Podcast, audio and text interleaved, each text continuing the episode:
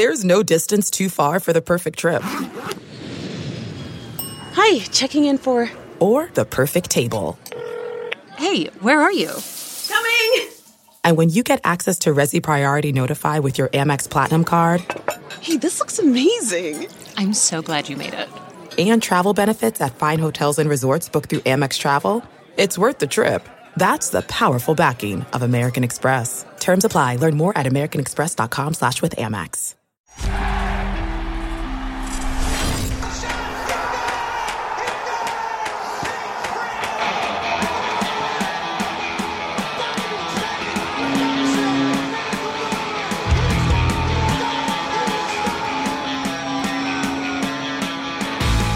to the Flyers Talk podcast presented by Comcast Business. I'm Taryn Hatcher. No Jordan Hall today, but we do have former NHL player, Flyers development coach, and executive board member of the Hockey Diversity Alliance, Chris Stewart. Chris, after 11 years in the NHL, you transitioned to a coaching career. What do you hope to learn in this new chapter of your life as you take on this new endeavor? I've always had aspirations of of learning the other side of the game, and uh, you know when the opportunity presented itself with uh, with Chuck and the Flyers uh, after after the season, uh, you know, was something I was excited for. You know, they got a, uh, ton of guys there with, with a lot of experience who who've been a around the game for for a super long time, and you know they like I've said before, you know they. Between Philadelphia and Minnesota, you know, Chuck has always created the best family atmosphere, and that's uh, something that I was immediately drawn to, and that's something I look on come on board and learn from those guys. We're driven by the search for better. But when it comes to hiring, the best way to search for a candidate isn't to search at all. Don't search, match with Indeed. Leveraging over 140 million qualifications and preferences every day, Indeed's matching engine is constantly learning from your preferences. So the more you use Indeed, the better it gets. And listeners of this show will get a $75 sponsored job credit to get your jobs more visibility at Indeed.com slash match. Just go to Indeed.com slash match right now and support our show by saying you heard about Indeed on this podcast. Indeed.com slash match. Terms and conditions apply. Need to hire? You need Indeed. Going a little bit off script here, with Chuck, it seems like he has just had a fondness for you since he came to this to this franchise as a person, as a player, bringing you back into the Flyers to try to give you, you know, a shot to continue your playing career, and then now giving you a shot as a coach. What does it mean to you that that your character has been so kind of highly recognized by a front office guy that he doesn't just look at you as a player, but really as a top quality human being?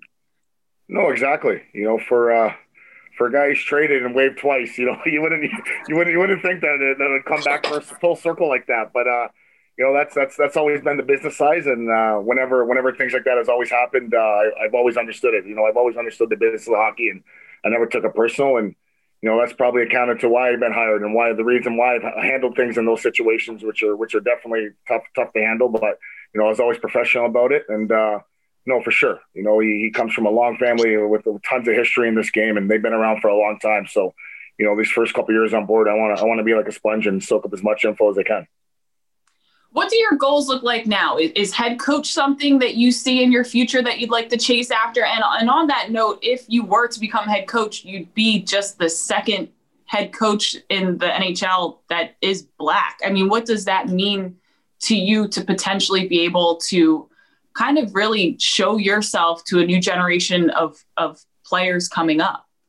No, for sure. You know, I think right now I, I don't think I'm in the mindset to, to make that decision or, or see what that looked like, but you know, if, if that was to happen, that'd be something that I'd be extremely proud of. And, uh, you know, breaking down barriers and then showing kids in the next generation that, you know, not, not only can you play, you can coach and get into management side of the game. And, you know, I think that's, you know, that being a role model and pushing that conversation is, is definitely something that I strive for.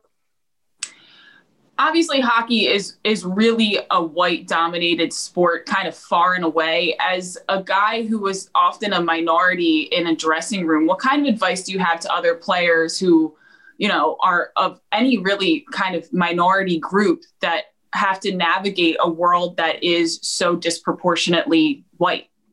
No, for sure. I think it's, uh, you know, it sounds easier than done, but I think in embracing your culture and, and being proud of where you came from, those are those are two things that I think could be a plus to a dressing room. You know, I uh, I remember my days in junior whenever I was in Kingston and we'd go back to Toronto and play, and my family would come and you know my dad's Jamaican and he'd always bring me some homemade food and things like that, and you know it was curry goat and oxtail and and, and things that you know there's not a chance a guy on my team would eat. So I'd always be like kind of embarrassed or you know didn't want to eat that food on the bus or wonder if it smelled or you know there's that kind of my that side of my culture that I was kind of afraid to show, but you know I think those are those are things that you got to embrace, and you know if you if you pay attention to the media lately on Spittin' Chiclets yesterday, you know, my friend Wojciech Wolski was on there. And, you know, he's not black, but this is something I tell to, to any race of player. You know, he his family migrated from Poland in the in the late 80s and the early 90s. And, you know, they asked him about his childhood. And he's like, oh, you know, my childhood was great. I grew up playing soccer with a bunch of friends. And, you know, then later he finds out he's living in a concentration camp in, in Germany. You know what I mean? And, you know, those are those are things that, you know, he wasn't ashamed of and that he really embraced and then let mold him. And, you know, there's, there's there's things in your life that are that are out of your control that, that you just have to embrace and be proud of.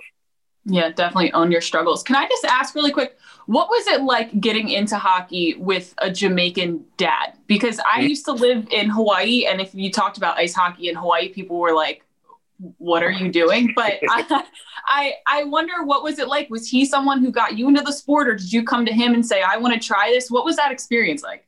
No, it's funny that you asked because I was going to bring that up. You know, uh, my dad migrated from Jamaica in uh, the early in the early 1970s, and you know he was a cricket player. So you know when he came over, he didn't, he didn't really understand the game. But you know if you go through that course in the 70s, you know from 71 to 78, I think they won six six Stanley Cups in eight years. So right away he was he was hooked on the game. He he really had a strong strong passion for the game, and you know growing up as a black man in the 70s in Quebec, you know as a Jamaican, you know you know the culture definitely didn't didn't take to him right away, and he wasn't really accepted, but you know, that didn't turn away from chasing his dreams. And, you know, on a footnote to show you how much he really embraced that, uh, that Canadian, that the Canadiens culture.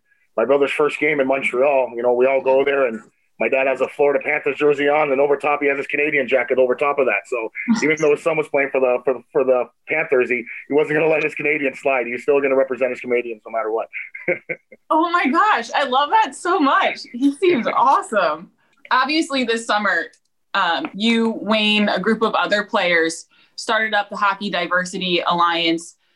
I want to. I'm wondering what led you guys to have that initial conversation about the league needs this, and and what are kind of your main objectives now as you start to try to, you know, tick things off the list to really make change.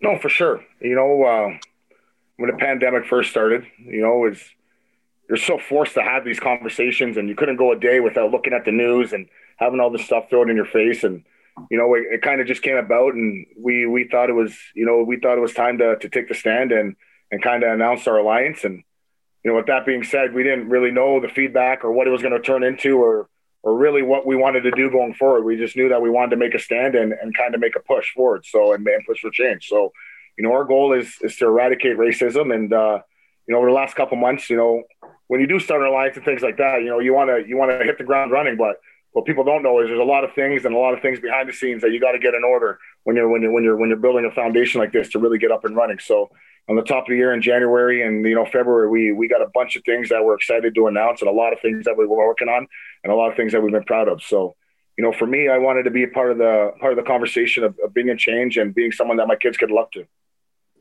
on that note, I wonder in your in your personal life or in your hockey career, I know you're biracial. Sheil told me your wife is also biracial, which also puts you in an interesting position as as a member of a minority group, kind of in a group among itself, among that minority group. I, I wonder, has there ever been experiences in your life or in your wife's life where you felt either singled out or in some way alienated because you have a different background than a lot of the people you're often surrounded by.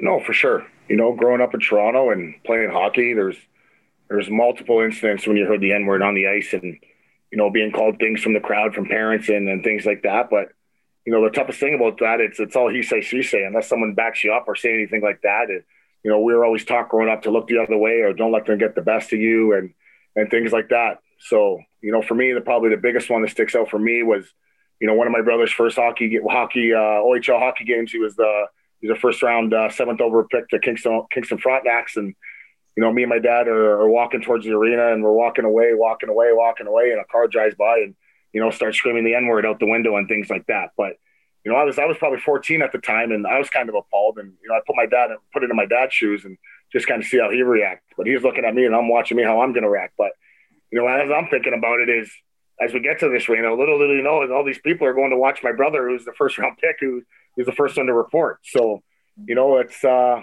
it's it's it, it, there's some situations that are nasty, but you know that's uh, that's life, and it made us who we are. And you know, you, you can't worry about things that are not in your control at what age did you realize that you might have to navigate things that your your friends and your teammates wouldn't really, really have to navigate as as white kids?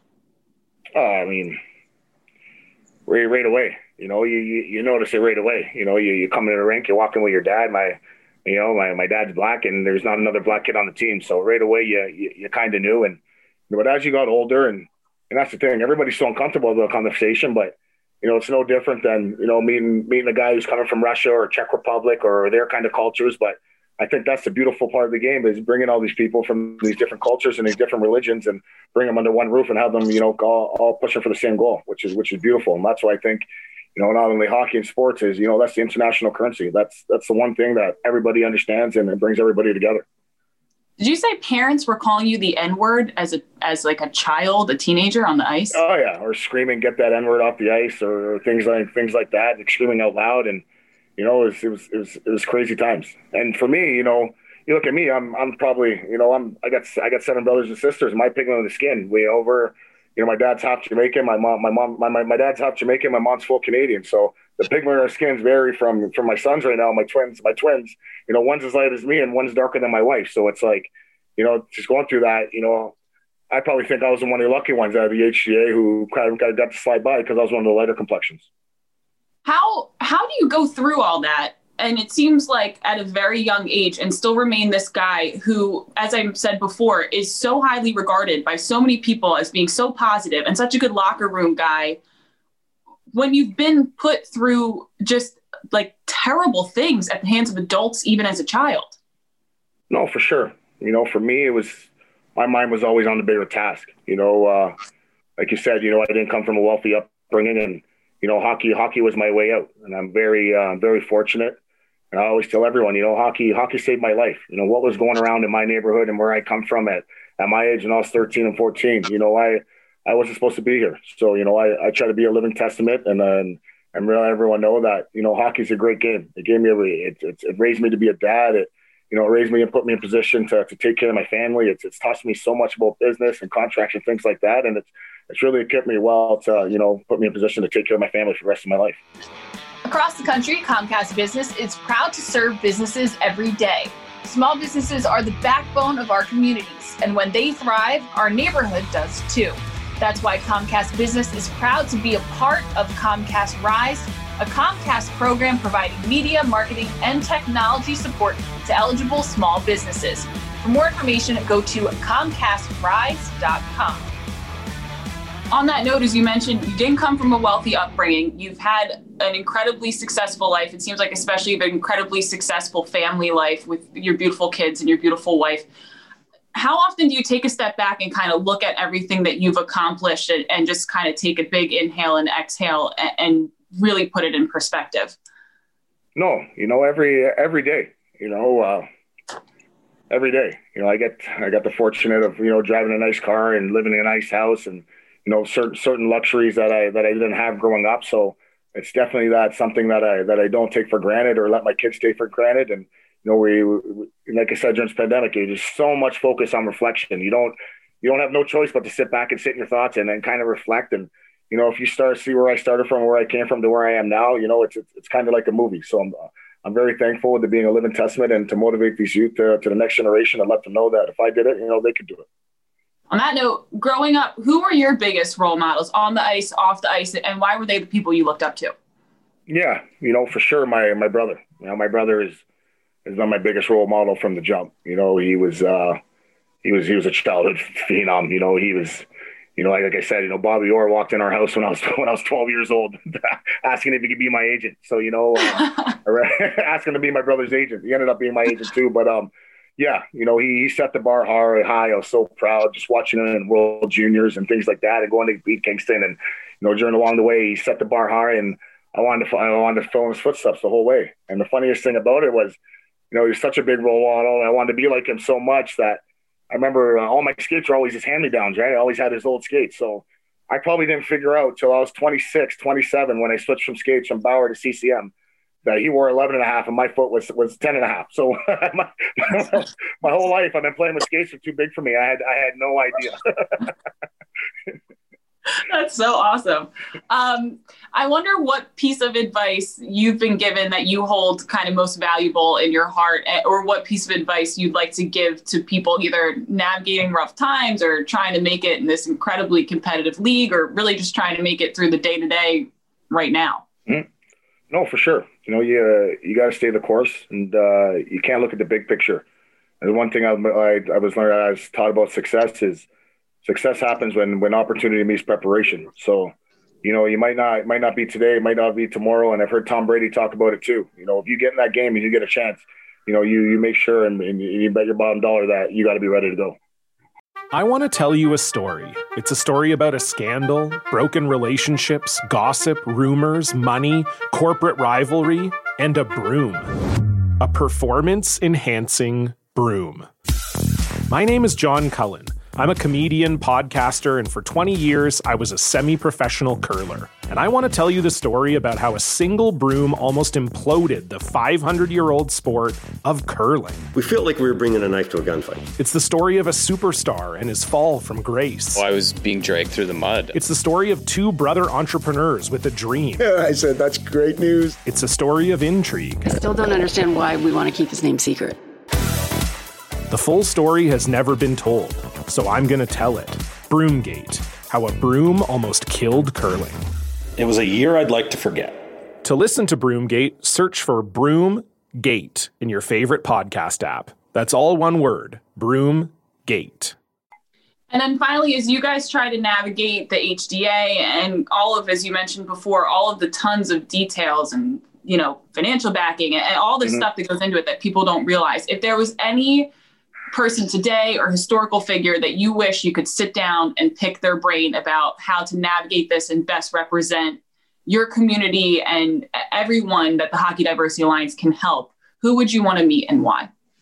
No, for sure. You know, that's that's a tough question. There's there's tons. You know, there's Harriet Tubman, there's Malcolm X, there's there's Martin Luther King. There's there's, there's so many martyrs over over the years that that could, that could help steer us in the right direction. But you know, for me, I, I think it'd be a guy like LeBron James right now. If you look at him and, and everything that he's doing around the world and with his I Promise School and, and how much he's really giving back to his community and how charitable he is.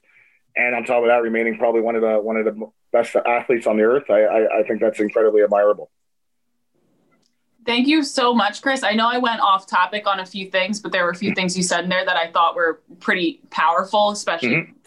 For people around here who are totally mm-hmm. unaware of some of it. Mm-hmm. Um, but I really appreciate you giving us the time and being so candid with everything. I really, really appreciate it. No, for sure, Taryn. Thanks for reaching out. Appreciate you. We'll be back with another podcast later this week. Rate, subscribe, comment wherever you get your podcasts. This is the latest episode of the Flyers Talk podcast presented by Comcast Business. For Jordan Hall and our guest, Chris Stewart, I'm Taryn Hatcher. Thank you oh so much for listening.